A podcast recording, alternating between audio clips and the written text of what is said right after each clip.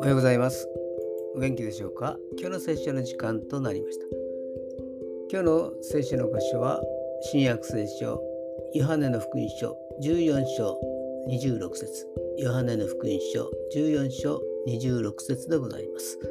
お読みいたします。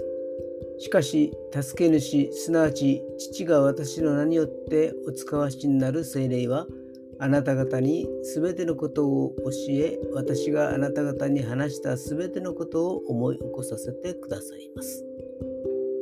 アーメン。イエス様と弟子たちは共にいるときには、イエス様が教え、例え話をし、弟子たちが質問をするという形で過ごしていました。でもイエス様は十字架にかけられ、死んで墓に葬られ、みっかめによみがえられ、天に昇って行かれました。その後、助け主、聖霊様を送ってくださり、聖霊様によってイエス様の教えを想起させ、また深い意味をも明らかにされたのです。今日も助け主、聖霊様と共に過ごされますように。それでは今日という一日が皆さんにとって良き一日でありますように。よっしーでした。